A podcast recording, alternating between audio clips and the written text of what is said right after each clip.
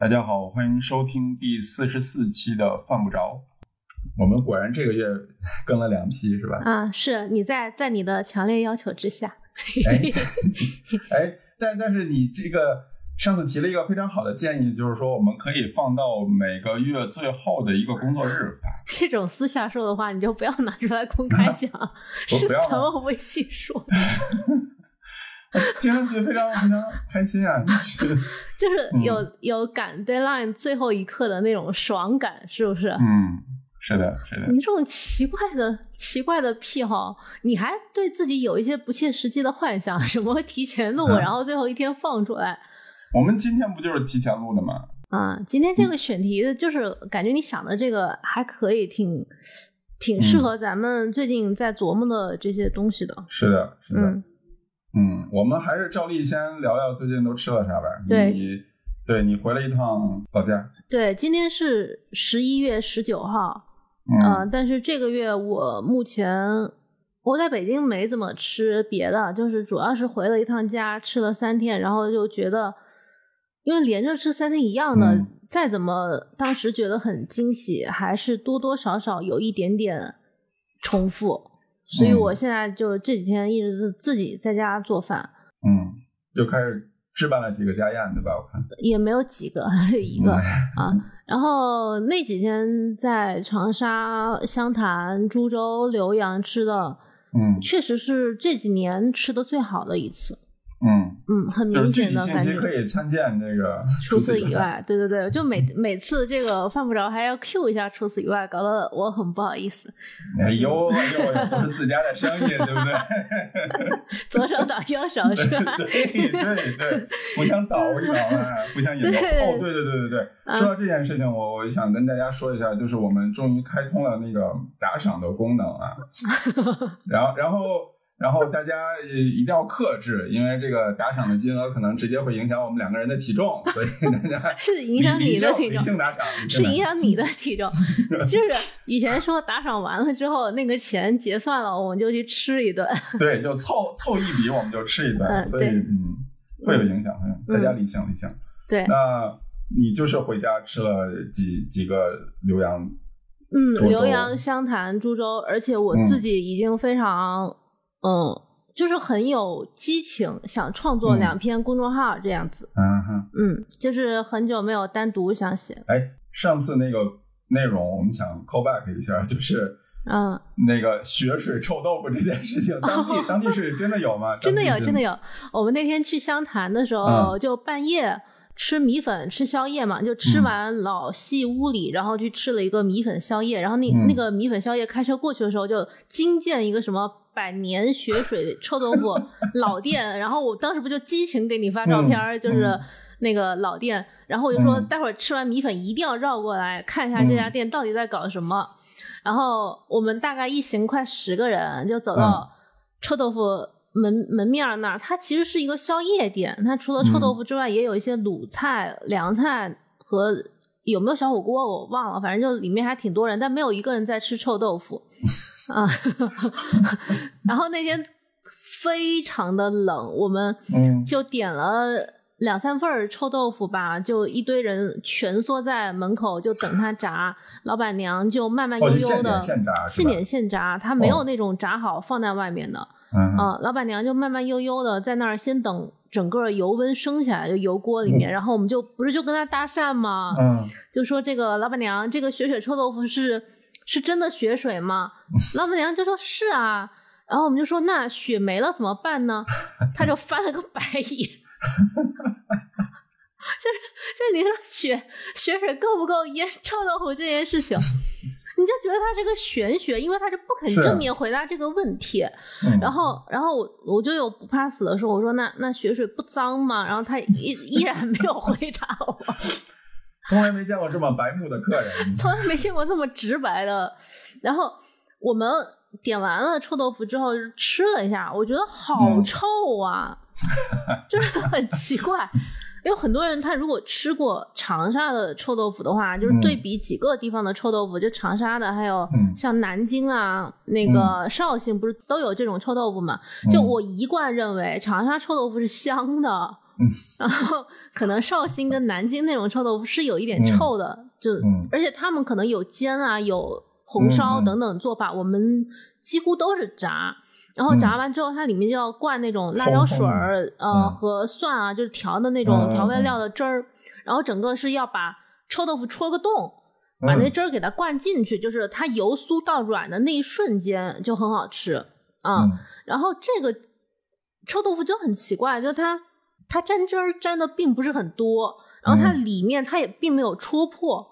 后来嗯我我妈又跟我说，她说这个可能就是因为它汁儿没有进去，就导致你会直接闻到它的那个啊臭味。我觉得也很里边了，是吧？对，我觉得也很合理，就是它里面是没有调味的，它口感确实很好，但是我就是那种里边很像鸡蛋糕一样的那种软软乎乎、很很嫩的那种。嗯，就有点普宁豆腐那种感觉嗯嗯嗯嗯，是啊是是，啊，就是外酥里嫩。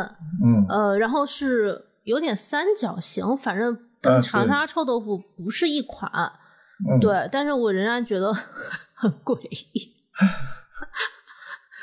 但但这个东西在在当地是一个就是很很常见的东西吗？还是说也不是那么常见？你们溜了很久才能碰到一家之类的？因为我们开车太冷了，就没在外面遛弯儿。开车经过那一个范围的时候，只见到那一家，嗯嗯，但是可能应该还有其他的，因为我后来在点评上搜，它是有一些店是都有的。对，嗯但是这个血水从何而来？而且所谓的什么，它是要选第二茬血，我就对对这个事情非常的 怀疑。关键是当地其实也不怎么下雪，也不怎么下雪，就是它也下雪，但是那个下雪嗯是很不可预测的。你说像北京就落地就化了的那种，对对对它就有积雪。是的，你说像嗯北京，你也说不清它什么时候下第一场雪，有时候可能是转年了，就第二嗯年一月份才下。是你说一个湖南人下第二场雪的时候，烟臭豆腐不懂，而且哦，不过那个老板娘好像透露了一个信息，她就说不是全部用雪水，是用一、是用一点点。嗨，那是你这个就更怀疑。我明白明白，就就跟什么 whisky 或者是那个白酒一样，我有一点儿老酒引子在里边就，啊对对，那你就更会怀疑嗯它的作用是什么，因为它不带这个别的什么东西，它就是水啊，它的这个结构有啥变化呢？就哎很很诡异。就跟中华鳖精一样，对吧？一一只王八，可以对对对对对对可以可以可以，对，反正反正这就是我回家的收获。嗯，笑嗯，我我这一个月，距反正距离上次咱们录完了以后，也就两两周多一点吧，然嗯。后一直在北京，然后也没回天津，吃了又吃了一些小酒馆，有好的吗？呃，有有一家就有有一个新的，有一个旧的，新的是特别新，就是优租的那个老板又又新开了一家，所以啊。现在又在就是在在他们家隔壁，所以他们家现在三家店都串在一起了，一家专门卖牛肉的，然后一家专门卖鸡肉的，然后一家专门做海鲜的，啊，那就就连在一起了。然后牛肉的那个是他们新开的，呃，除了单点以外，他们还有一个小小的套餐，呃，八百块钱，给的量巨多，就是盛吃不下，吃不下，我吃不下，嗯，啊我吃不下，我还有你吃不下，下的，完全吃不下。然后就是最后还给了一个小火锅，老板娘说要不要给你们下一点碳水，火锅已经吃不下了。嗯，那好吃吗？呃，跟跟优速的本身的那个水平也差不多，他们家就比较稳定，呃，没有什么太常见，就是就不大会有那种别的家都会有的那种菜，就是现在一般不都是有会有鸽子啊，嗯嗯，然后会有什么那个烤鸡，什么生鱼片那个凉拌，对对嗯，对就诸如此类的，就是反正他家不大会有跟其他家特别相似的菜，就是他们家自己原创的能力还可以，味道跟跟优度的水平也差不多，所以就你就知道，嗯嗯，老老板娘还是家大最大的加分项，你每次就是你也不只关注老板娘，你也关注人家服务生小哥哥。就是都要看一看吧，环境啊什么的，都要看一看。我我感觉我好像很少关注这些信息，为什么？你每次看的特别细。不需要看特别细，你就感受一下，用用心去体会就好。有心去体会上次上次我们我发除此以外天津那一期，嗯下面还有人问他说。麦克利啥时候去比较好？我有个朋友也想感受一下（括号帅哥晚上比较好，晚上比较好。）。晚上，你这个很有意义。不，因为我晚上跟中午都去过之后，我感觉了一下，应该是晚上的那个更品质稍微更会更高一点。对，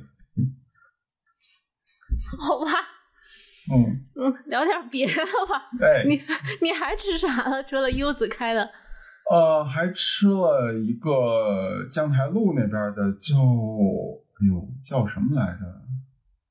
哦，乐福，呃，东南亚口味，然后也可以，也可以，也也是比较，嗯，具有原创性的一家酒馆，然后走东南亚风，但是就是调味的重复性过于重复了，就是特别喜欢用士拉茶和就是甜酸酱的那个口，就是那个味型，啊。嗯，然后有大量的椰浆嗯。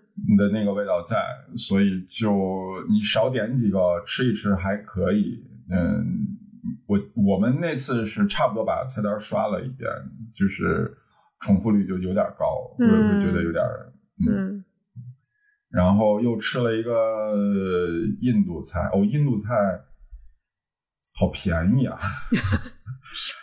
嗯，就是就在那个三泉公寓对面那叫什么都都什么驿站那个那个楼里边，现在啊就那两个楼，一个什么驿站，然后还有旁边的一个呃一个什么宾馆，就反正那两个楼里边就巨多的 bistro，就是从一楼到二楼全都是什么小居酒屋、小酒馆，就各种各样的，特别扎堆儿。然后就是在二楼有一家新开的印度菜，嗯呃，可便宜了，人均才七十块钱左右，就是人均不到一百、嗯，呃，味道还蛮好的，味道还蛮好，就是那种，呃，它叫天都里。以前在兆龙饭店一层有一家天都里，我不知道两家有没有实际的哎，关系。是我听过这个名字。嗯，因为以前在兆龙饭店的时候，我去过，体验还挺好的。然后后来兆龙不就装修了嘛，装修那家店就关掉了，然后新开了这一家也叫天都里，我不知道他们有没有直接的关系，但呃，东西我觉得还蛮好的，就是前厅到后厨全都是印度人，就是在在做，我觉得味道还不错。嗯，那你这么说起来，我想起来，我这个月还重新去吃了一次七福神。啊、我这个月也吃了一次，就是也我是哦，我正好是在那个万圣节那天吃的。那你比我也早是不是？比你早一点，比你早了一点，嗯反正我如果是现在去吃，我肯定不会推荐它。嗯，是的，你也是这个感觉是吗？是我那天是中午去吃，而且已经比较晚了，嗯，巨慢，我觉得慢我可以忍受，那个嗯白萝卜做成那样，我真的特别生气。就是它跟以前的白萝卜根本是天上地下，就以前那个炸白萝卜，它就是很很蓬松的，嗯，嗯很很松弛的感觉。嗯现在就是一个打工人白萝卜，就是软趴趴的是吧？软趴趴的，而且它所有的白萝卜摆的整整齐齐，然后就彼此挤压，你知道吗？啊就有点像那种互卷的那种感觉的。嗯然后它压在最下面那个白萝卜那汁儿全出来了，然后又很咸嗯啊，我就，哎，我就感觉，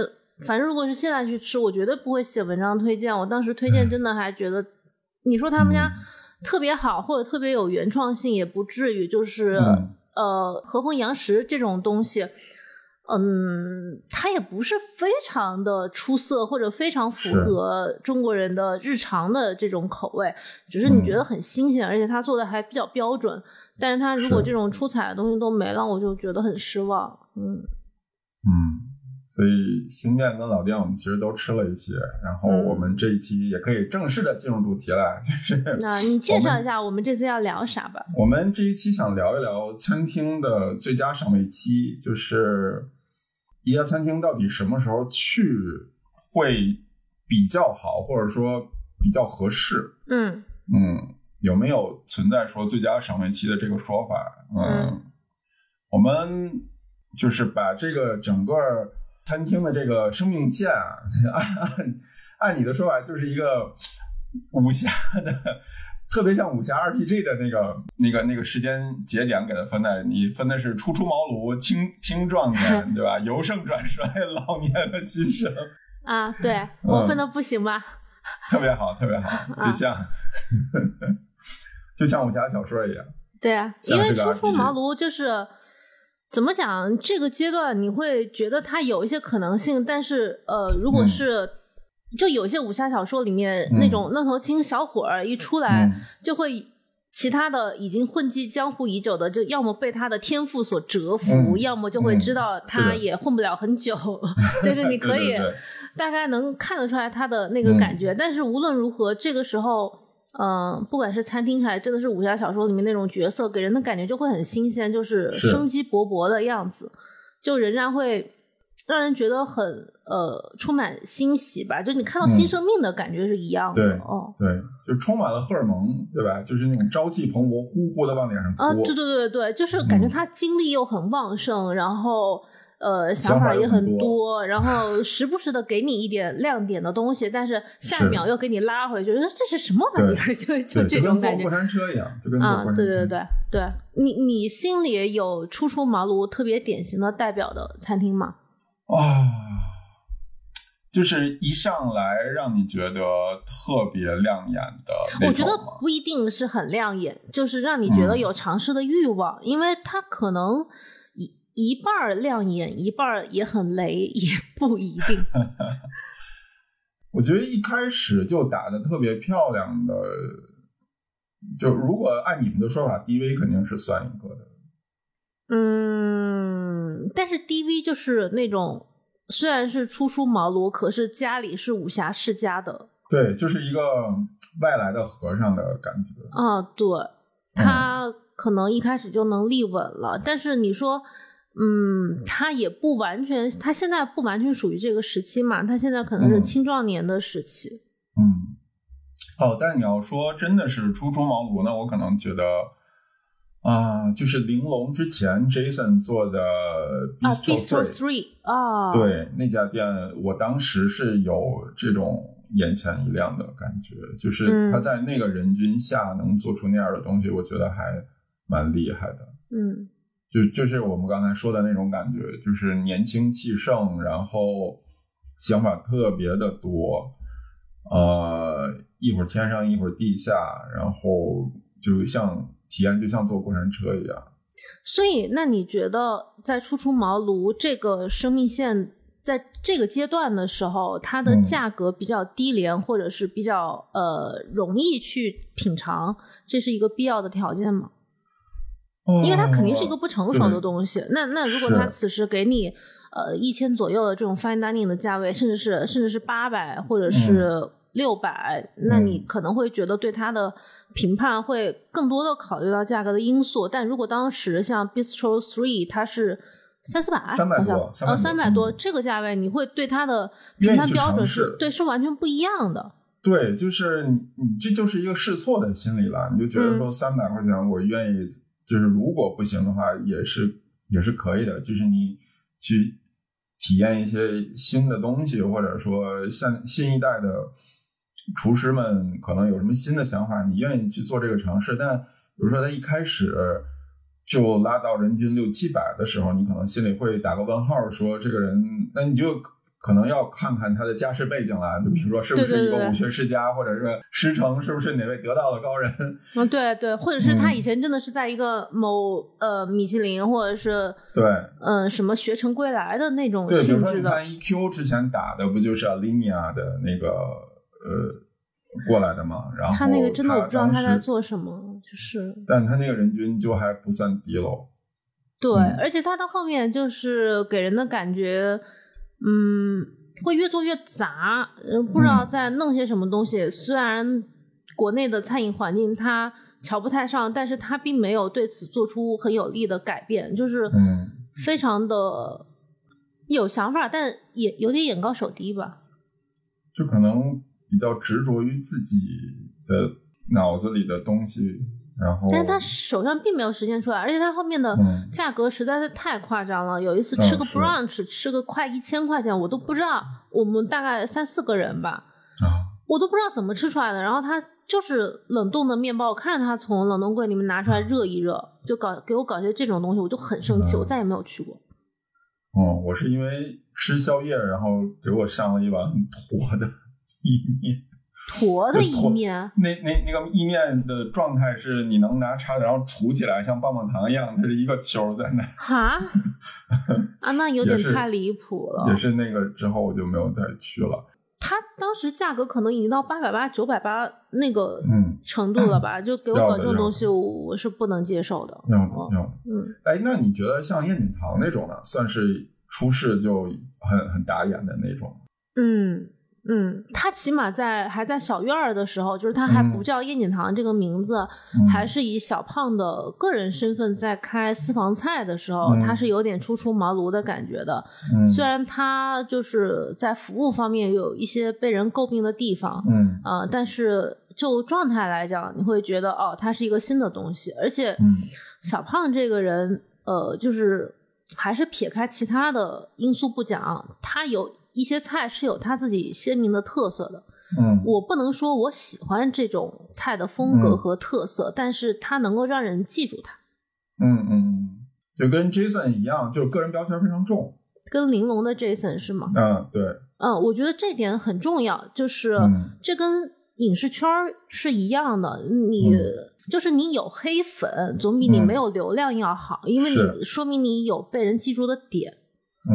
嗯对，很残酷，但是确实是这样的。嗯所以这几家确实属于我们刚刚说的初出茅庐的阶段，嗯就是呃，如果是现在是回转过去四五年，让我再去试，我还是会愿意试一下。嗯，初出茅庐这这一点上，其实就是很很难做到你一开始就能成功。就无论你前期的背书是怎么样的，就是市场检验还是很难过这一关。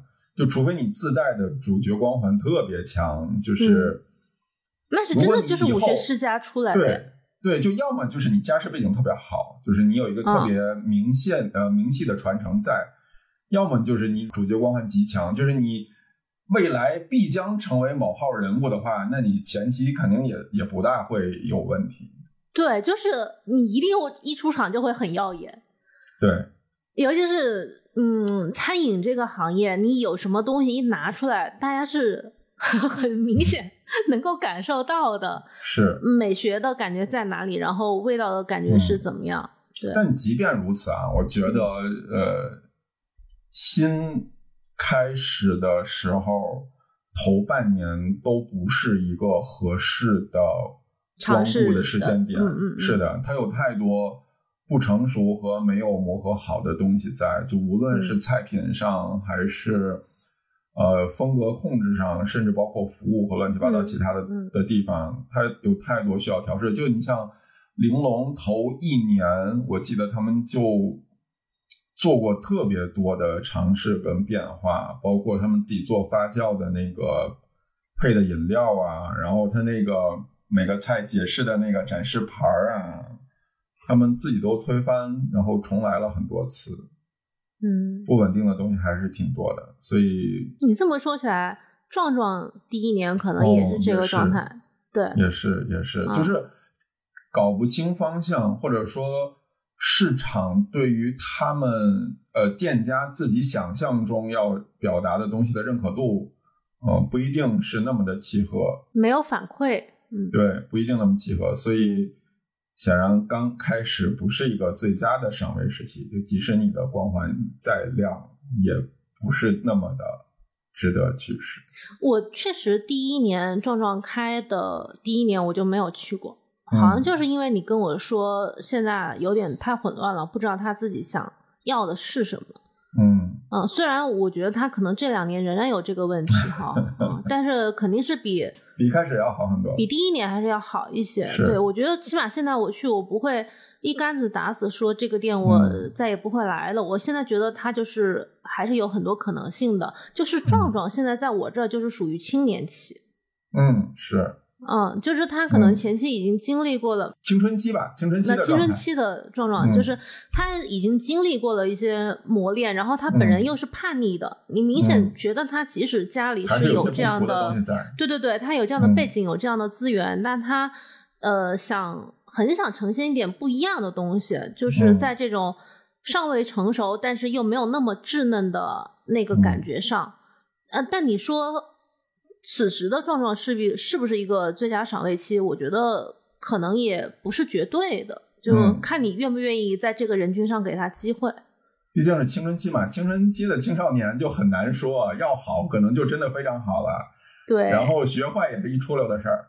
对对对对，哎，你这个嗯学坏一出溜儿，就是对我们俩经常说的一个梗是，嗯呃，看这个餐厅它朝哪个方向转嗯。变，他现在可能看着好好的，结果转头就开始做一些我们非常不喜欢的。对对对，就餐饮套一些餐饮公式的那种东西，什么嗯。用贵的食材啊，然后嗯。请做大量的营销啊，嗯。呃，做一些很套路的餐啊等等嗯。哦。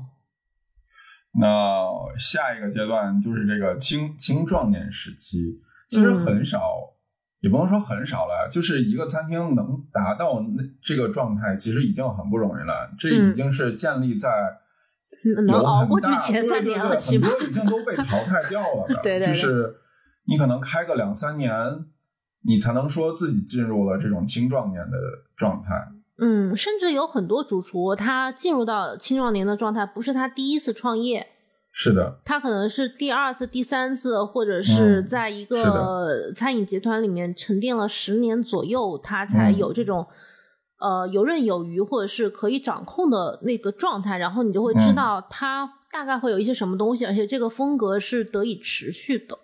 嗯，就青年跟壮年，我们其实可以合在一起说，就是，嗯呃，就像你刚才说的，我可能是几次以后，然后这就属于那种越挫越勇，然后完全靠努力，然后一步一步稳扎稳打打上来的，就是需要嗯。天时地利人和，他自己也够努力，嗯，市场的那个环境也好，然后正好赶上合适的地方，对吧？嗯。就是全都凑在一起，可能就成功了。这个成功可能就是很很，就是世俗意义上的，比如说拿到了米其林，我刚刚也想说这个，就是怎么定义他的成功这件事情，嗯。就可能他不一定是消费者觉得特别好吃，或者嗯。是性价比特别高，或者是我一生必打卡的地方，嗯。但它一定获得了某种荣誉，或者是获得了一些业界的认可。是的，嗯，嗯。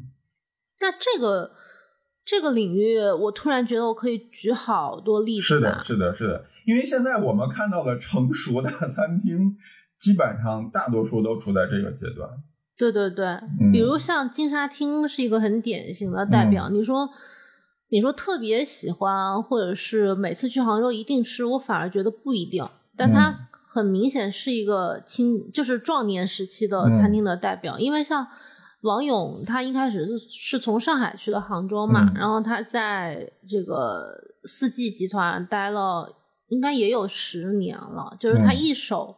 跟着金沙厅做起来的，然后他现在的各种荣誉，包括他个人还有五 J 火腿的代言，嗯。啊，就我觉得这个领域上，他就是真的是在这个年纪非常全盛的一个时期。嗯，嗯。包括你像段誉，现在处于这种啊，是的，虽然青年很往壮年上大步往前迈的这个状态，他应该就是很壮年，而且非常壮年，就正值壮年，正值壮年年嗯他还还给其他很多餐厅提供做顾问顾问，就是他甚至有这样的余力。就感觉这个人精力非常旺盛，对，虽虽然那些顾问真的我我觉得 就口味上我不是非常认可嗯啊，是的，但是可你从他的呃他的这个经历和他的整个排排列上，就是他的嗯事业排序上，我觉得真的是非常的厉害。还有杭州是湖滨二八的主厨吧，忘记叫什么，他们也是整个团队就接了很多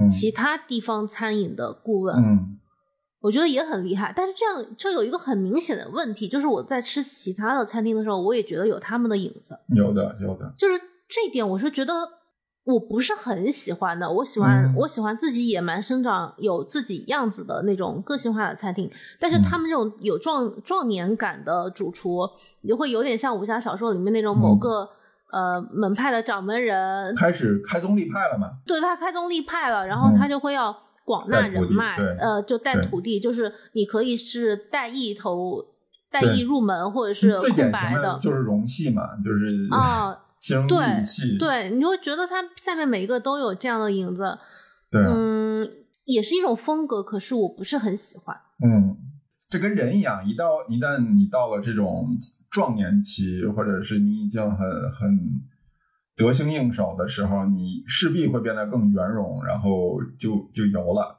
就开始游了。对，而且他这个套路是一个偷懒是的打法，是的就是当你发现这个成功的路径是可以复制的时候，嗯，你有什么道理说服自己要走不出舒适区呢？就是一定要扩大这个舒适区，让所有人都认可你这个套路，这是这是最容易的一个方法。就不是说每一个人都能像像金庸书里边的男主角一样，对吧？就是嗯我虽然一身功夫，但是哎，我就嗯，我就非厉害你了点干点不一样的。对，其实想想也挺傻的。嗯。那你觉得啊？嗯你你说，你看，你看，你看，你看，我就想说，你觉得像 Norma、Roca 这种是壮年嗯期吗？我觉得先先我们分开说吧，像 Roca 这种，应该是我们理解的欧美人四五十岁的那个状态，啊，就是事业有成，然后家道殷实，然后不愁吃穿。但你说让他再努努力往前进步一下呢，我觉得也很难了。就是感觉他应该也没有再多的空间可以往前走了。他只要把他当前的事情做得好，就已经很不容易了。就跟那些好莱坞四五十岁拿了影帝的人的那个状态是一样的。你指望他在事业上再有什么突破嘛，也很难了，对吧？嗯嗯，你看，像小李子这种终于获得了奥斯卡，你说他还能怎么样呢？也不能怎么样，对吧？身材都开始走样了，也没关系。他已经获得了绝大多数人一生梦寐以求的成就。是的，是的，所以他只要保持不动，对吧？你只要不开始接烂片，我们就觉得 你可以。大家还是想隔三差五去吃一吃都没有问题。但 Nova 感觉就很像我们刚才提到像武侠世界里的那种，就是我我达到了一个成就，然后我就重启重来一遍。嗯，我开始搞一些有的没的，就各世界各地做 pop up 呀，或者说准备要关店做自己的那个 lab 呀，或者就就不一定了，就是它可能性会一直都在，就是很难讲那。好像就是比较有实验精神一些。对，而且他总能，我感觉就是他一直在不断突破自己的瓶颈，就是他每到一个瓶颈之后，他就要想一个办法，说我要突破它，然后就突破了。嗯突破之后，他就在这个这个这个领域又开始玩玩玩，然后又玩到瓶颈，说那我要再突破一下，然后就又突破了。就你看到这个人的武学造诣，就是一个台阶一个台阶的往上跨。你很难讲这个这个团队或者说这个人未来会是一个什么样的，但是肯定是一个做大事情的东西。但是他跟 Roca 比起来，其实 Roca 就是主线会很鲜明，是的，就是很正统的那一种。你就会知道他的他的风格可能会越来越圆润深厚。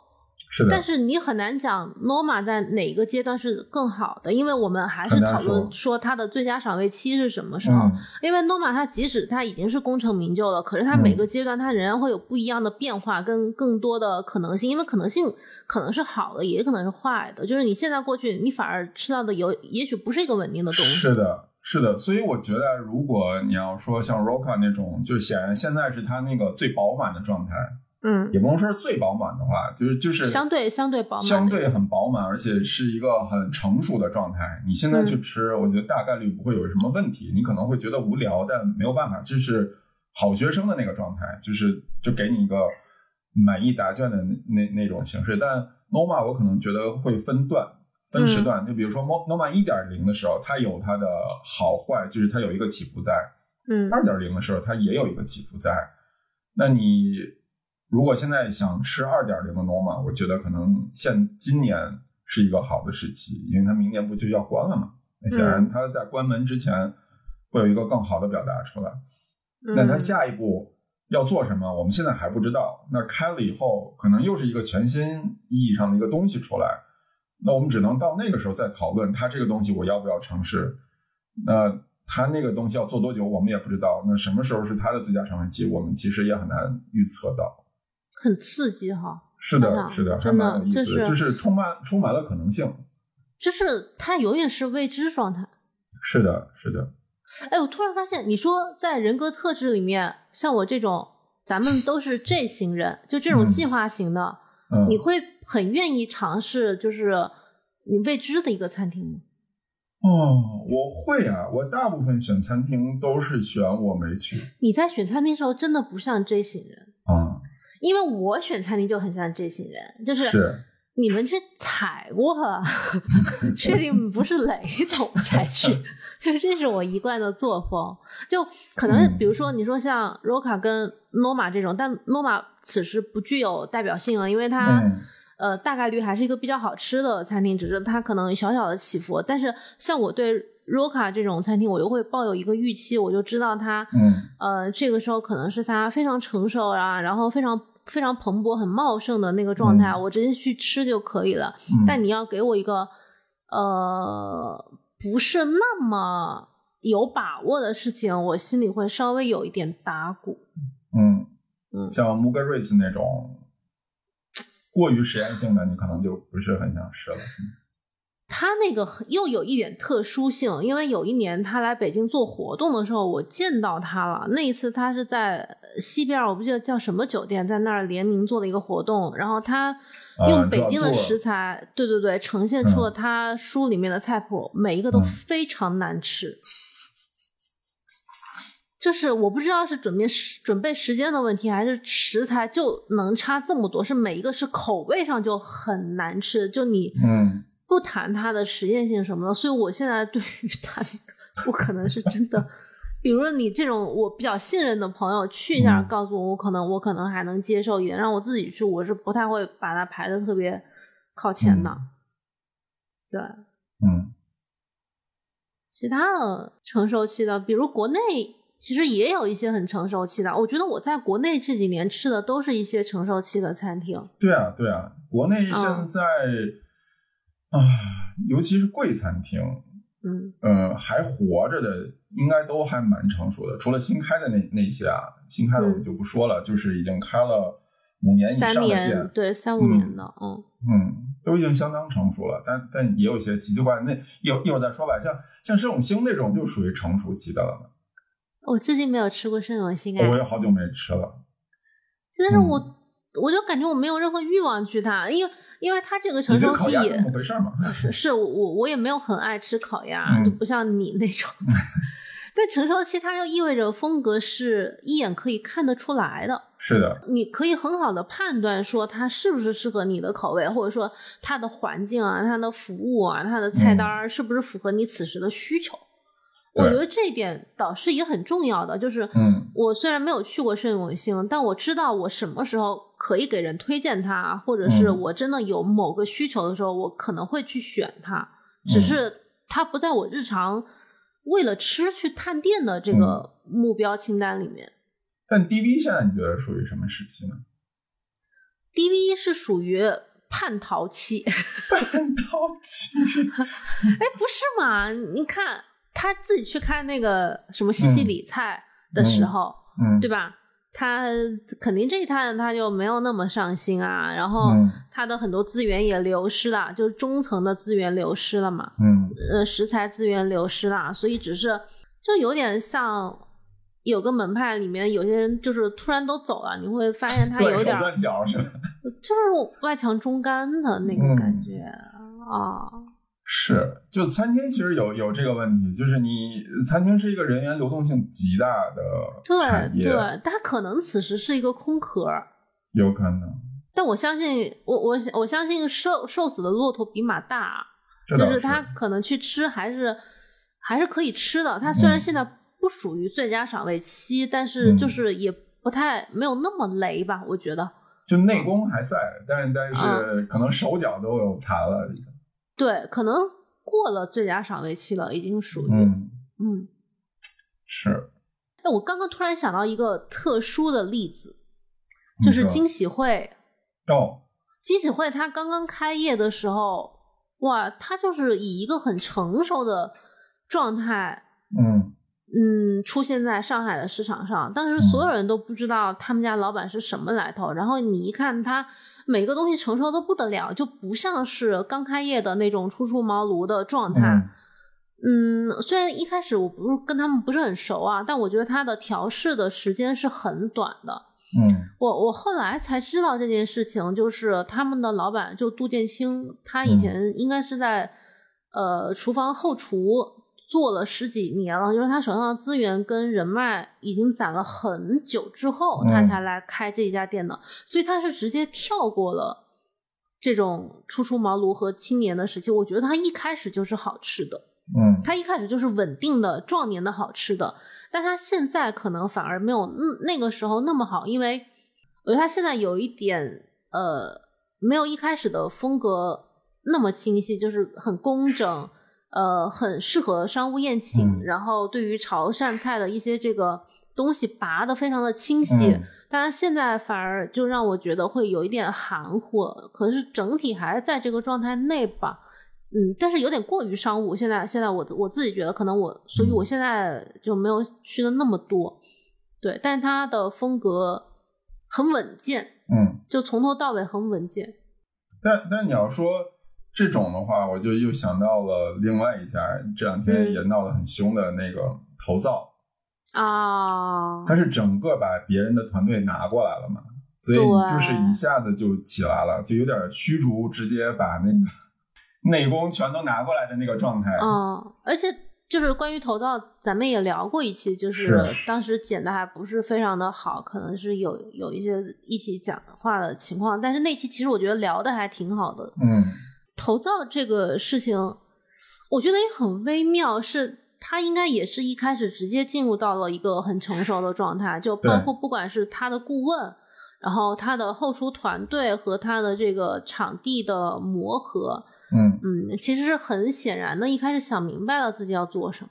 是，哦，就是虽然我没有去吃过头灶，但是我我很认可市面上有这样餐厅的存在，我觉得是是很符合我对多样性的想象。嗯，就是那种直接重生，然后带着上一辈子全部的这个功夫和记忆来的。他就是那种就是有有吸人内功的那种那种什么法，你知道吗？嗯就是 我我可能 就是转移了内功转移了的那种搞法。嗯嗯，其实也是一个挺挺好的办法，就是说我、嗯我不自己培养，我就是直接挖过来，我直接把别人的东西拿过来就好了。，对，这个在市场环境里面，我觉得也挺合理的。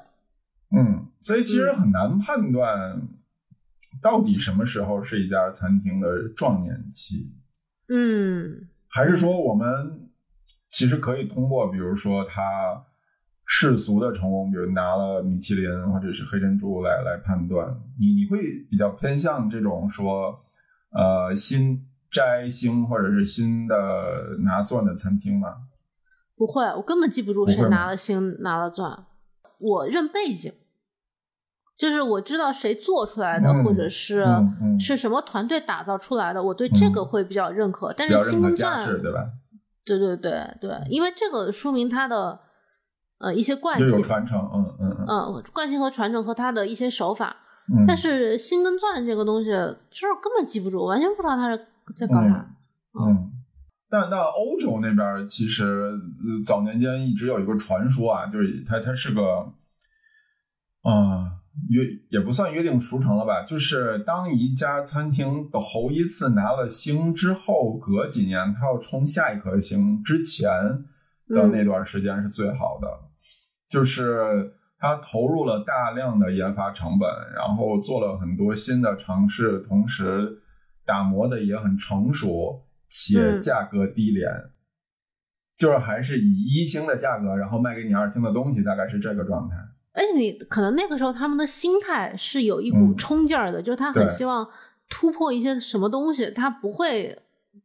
你到了二星、三星，你肯定是为了保星，对，而不是说我要从从几到几的那种突破感。嗯这个心态是挺不一样的，而且就是刚刚拿第一颗星，我可以想象对于后厨团队的这个鼓励是非常的不一样的。那我可能趁着这股劲儿，然后我要再冲冲一冲一个星。对对对对，我我觉得这个这个状态确实是非常好，但是在国内。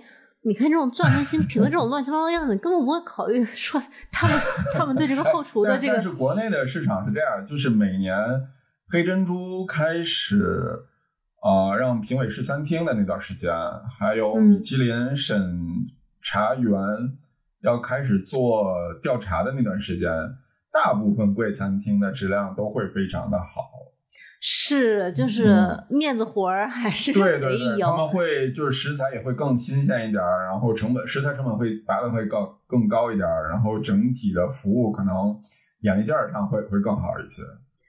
我记得当年最典型的那个例子就是唐格嘛，嗯，对啊，唐格在拿三星之前，把整个团队是从香港还是从哪儿？香港，我忘了，香港，从香港整个弄过来，就是就是为了冲星。对啊。但是拿了星之后，就转走了又回去了，就就走了啊。哎，但因为这哎，个涂造的团队是唐哥的吗？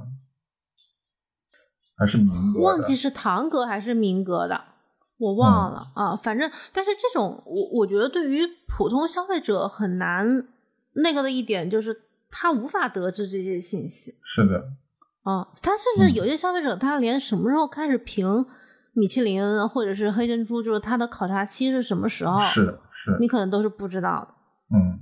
嗯，我觉得这个但但事儿说实话，嗯对于一般普通消费者来讲，他可能对于餐厅是不是存在最佳赏味期这件事情也不是那么在意，啊，嗯，那倒？也是，就是我我就是日常消费，你我喜欢吃，我可能还会再来，不喜欢对吃，下次不来了。对，毕竟也不是说，呃，这不是个等刚需嘛个某个时间才去吃，他可能需要吃就去吃了。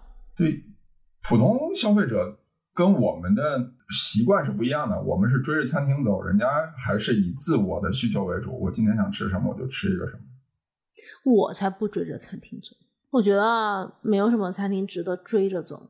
就是我觉得逻辑应该是这样子，就是嗯我接受餐厅的这个状态，嗯，我也知道它是一个处于什么样的阶段，嗯但是我并不指望说我在最合适的时候采摘它。嗯，很难判断，我觉得。对，而且你你不知道它未来是什么样子，因为有些餐厅眼瞅着就就开始拉胯了。对，而且你如果能够感受到它的成长，也挺有意思的，就是并不排斥这件事情。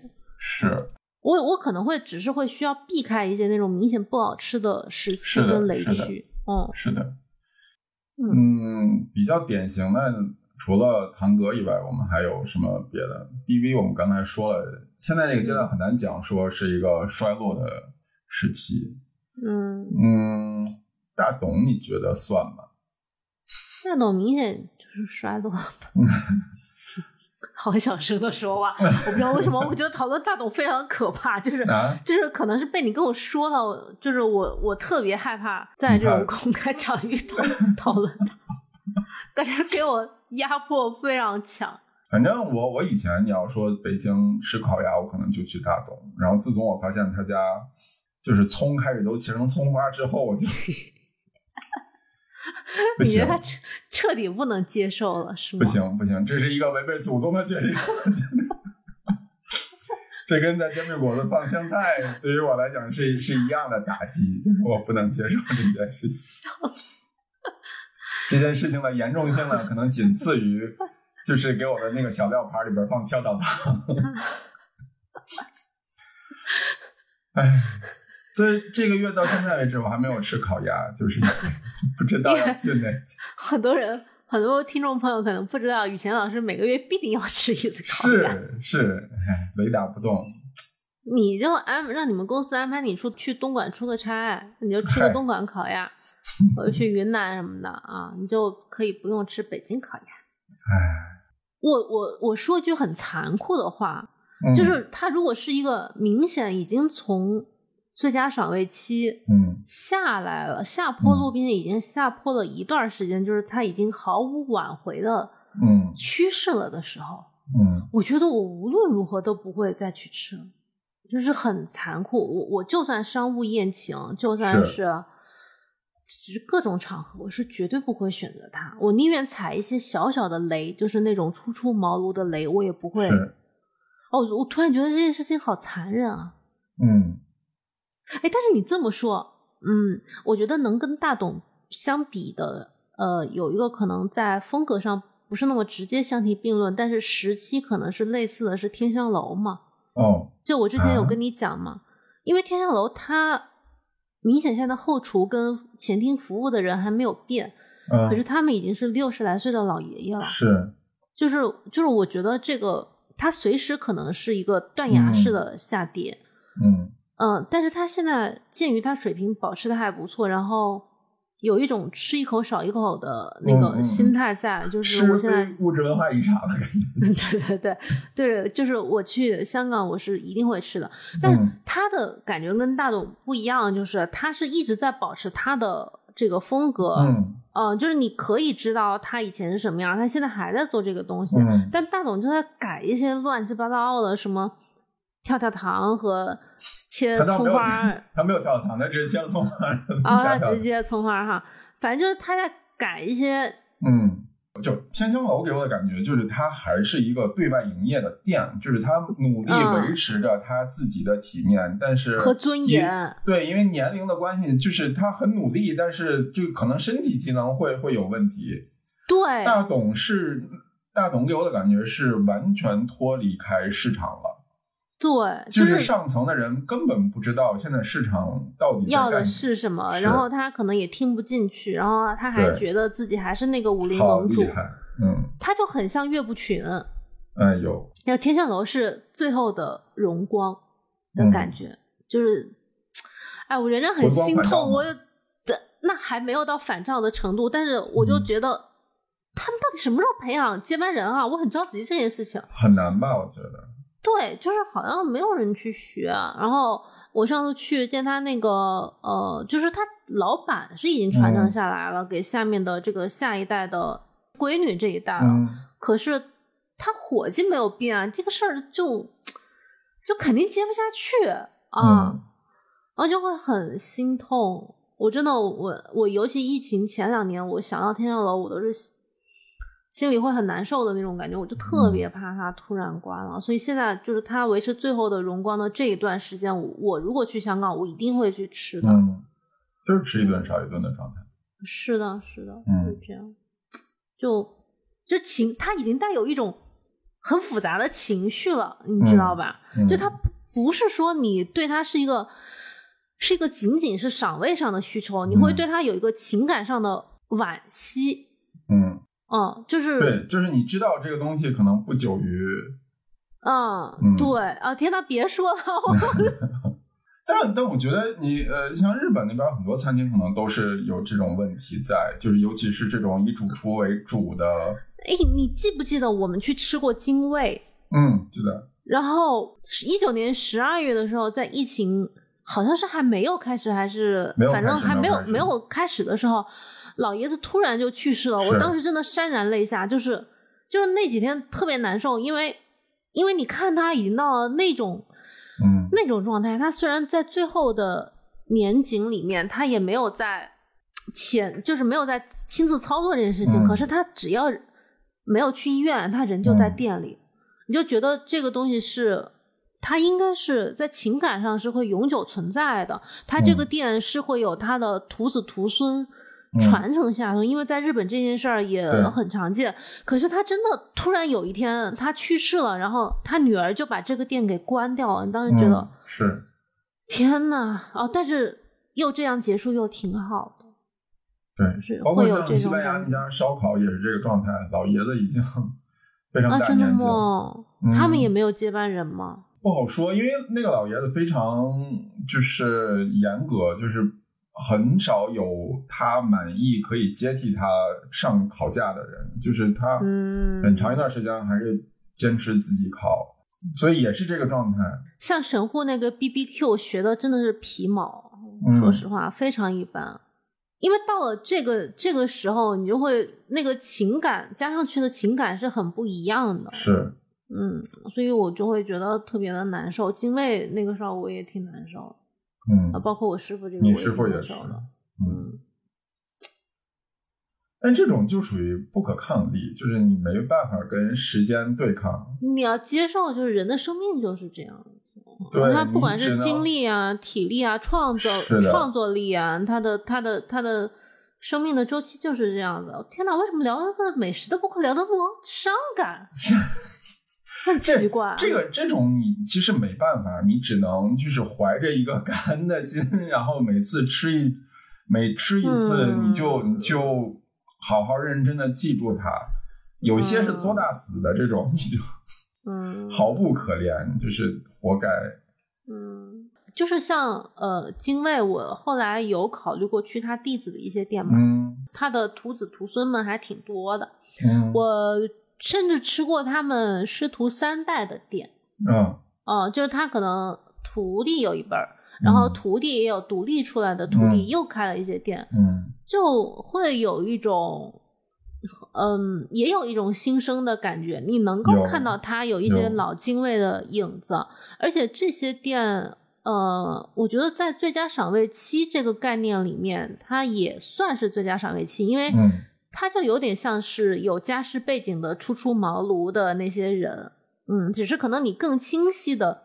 知道他的这个嗯家世背景是什么，像有一种我看着你长起来的感觉。对对对对，那种我看嗯你长大，你爸我也认识，就是对对。就是这种那感觉。个可能嗯情感上会更欣喜一点，就是说哦，还有一个新的东西在，就是你既然嗯既有老的那一套啊，同时嗯你有你有自己的一些新的东西，你可能对有一种欣慰感，就是说哦，原来我还是能吃到他上一辈的影子在。嗯，他虽嗯然肯定有东西不一样，或者有很多有很多东西做的不如上一辈儿。我印象挺深的是，精卫有个徒弟叫景雪，嗯然后景雪有个徒弟叫川田，就是正巧这三家我是都吃过。说实话，嗯我觉得景雪没有那么好吃，但川田我反而觉得会更好一些，就有点，嗯，你也不知道他这个，对。对对，有点这种感觉，你也不知道它中间是是是什么环节，或者是他们本身的这个想法有什么区别。可是，嗯呃，因为川田肯定他也不像是精卫那种非常稳的、嗯很稳健的、很老成的家庭料理的风格。川田有自己的想法，但是，嗯。会会还挺愿意去吃的，价格也嗯不贵，嗯那就是还还很青涩嘛。这个其实就跟我们最后一趴，你就是说新生的那个感觉是一样的，嗯就是他继承了继承了上一代的东西，然后他又有自己的新的东西，但是他同时又很年轻，他又兼、嗯兼顾着那个初出茅庐的那个那个状态。反正这一这一部分，我觉得是属于最佳赏味期的。就你去嗯吃，你肯定不会踩雷的，嗯，嗯，你肯定是，还是要相信世家子弟。嗯，对对对，要相信这个大家族的传承。哎，说的好感慨啊！天哪，啊，这感慨到连普通话都塑料了起来。我没有塑料。上次上次谁说说我说话越来越北京腔了？这你加了太多儿化音嘛？但是 但是除此以外，你说从现在起我们说普通话那一刻开始，全程是塑料的普通话。我不知道那个环境里面真的好难控制自己。哎呀，不要强求，塑料普通话挺可爱的，我觉得。我还在想，我我十二月初可能要去成都嘛，嗯我，在想到时候录会不会录有一些四川口音的一些哦东西。我其实没有特别哎你你这个安排的够满的，你马上不是要去日本吗？啊、是就是他们有一个活动，然后嗯就下下周嘛。我其实特别好奇，你们北方人听我们南方口音有困难吗？有，听你听湖南话不太行是吗？湖南塑料普通话你可以吗？塑料普通话可以，嗯，但啊不能讲太快。哦哦哦嗯，就是那四川话你行吗？也是，就川普也是需要呃缓一缓，就不能太不。川普呢？四川话呢？纯四川话就讲的慢还可以，哦，因为四川话很喜欢用叠字，就听起来还怪可爱的。哦，但四川话我们我 我们湖南人听起来一点障碍都没有，我觉得特别好懂，根本不算方言。但是我听东北话我都听不懂 啊？是吗？是因为它会有一些生僻词，就是你们没接触过的。我不知道他那个他那个一说起来，我我就开始不过脑子，就就进不去，我就不知道他在说什么。就以前春晚小品，他说的时候，我在在说啥？因为春晚小品不是都直播嘛？对，他就没有字幕，有一段时间，我就不知道他在说什么。然后大家下面在笑，到底笑笑啥？都是一些北方的内部梗，就很烦啊！最后反正就吃饺子啊。嗯，对的。哎，那我们会有结论吗？就是餐厅是否存在最佳上面期这件事情？是的吧？我觉得是的。我觉得是存在的，只是看你在不在意这件事儿吧。嗯，而且感觉很难琢磨，就是这是一个后知后觉的事儿，就是发生过了，你才能回忆起来，说哪段时间可能是它的最佳上面期，你很难预判出。对对对，就是你已经有上帝视角了，你才知道他那个时候是他最好吃的。哦，这么想想也好悲哀哦，因为你本来指望 他后面 会变得越来越好，结果并没有。对于我来讲，就完美的错过了最佳上飞机。我觉得你错过 DV 真的是对你来讲是一个损失，因为你又很喜欢意大利菜，然后你出国的机会也相对少一点，你可能就是很在在内地来讲啊，DV 就是一个。最佳选择了，然后你没有吃上，是呢。上次我跟天哥聊，他说他看到香港的那家意大利菜，就是范老师也去过，叫 E S 什么 Estro 还是什么之类的，嗯，那家店，他说他那是他见过的意面最有高级感的店。哦，嗯，我待会儿发给你那一家。那感觉必须得去趟香港了。你不要再错过最佳赏味期了，你还再去把天下楼吃一下吧。是是是。你近期还有去香港的计划吗？我近期没有。等你要去的话，我我可以考虑，就是去两天。明年啊，明年周末去一趟。因为我可以找人录一期内容，就是我在那边有认识的朋友可以录。那可以，那可以。那我们要不明年计划来趟香港吧？可以啊，我还可以在深圳或或者汕头也待一待，因为挺近的。不是，我现在觉得坐三个半小时飞机好累啊！我我今年下半年没有去汕头的原因就是我已经现在受不了这个这个时间的飞机，因为我这两天看苍老师去天下楼，他吃了一些东西，他说要一千九，然后他觉得。不如杭州酒家，我我现在内心是很打鼓的，我不知道他是真的做的不如了，还是说他自己吃就没吃出来他的那个感觉，还是怎么样？但是我就就愈发的有了危机，你知道吧？就是天 下楼，赶紧去抓紧，赶紧去抓紧去，就是最后的这个。嗯，那我赶紧去去办个港澳通行证吧。你赶紧的吧。那我们这期就到这儿了。对，这是这是十一月三十号发。哎，好哎，嗯，我晚一点再剪吧，这几天不着急，不着急，你慢慢来。那我可有可能要去日本的时候剪，那我还是得快点给他剪。哎呀，不着急了，那那万一放到十二月再出呢？也可以嘛。好吧，好吧，那这期先这样，就这样，就这样，各位拜拜。好好，拜拜。嗯。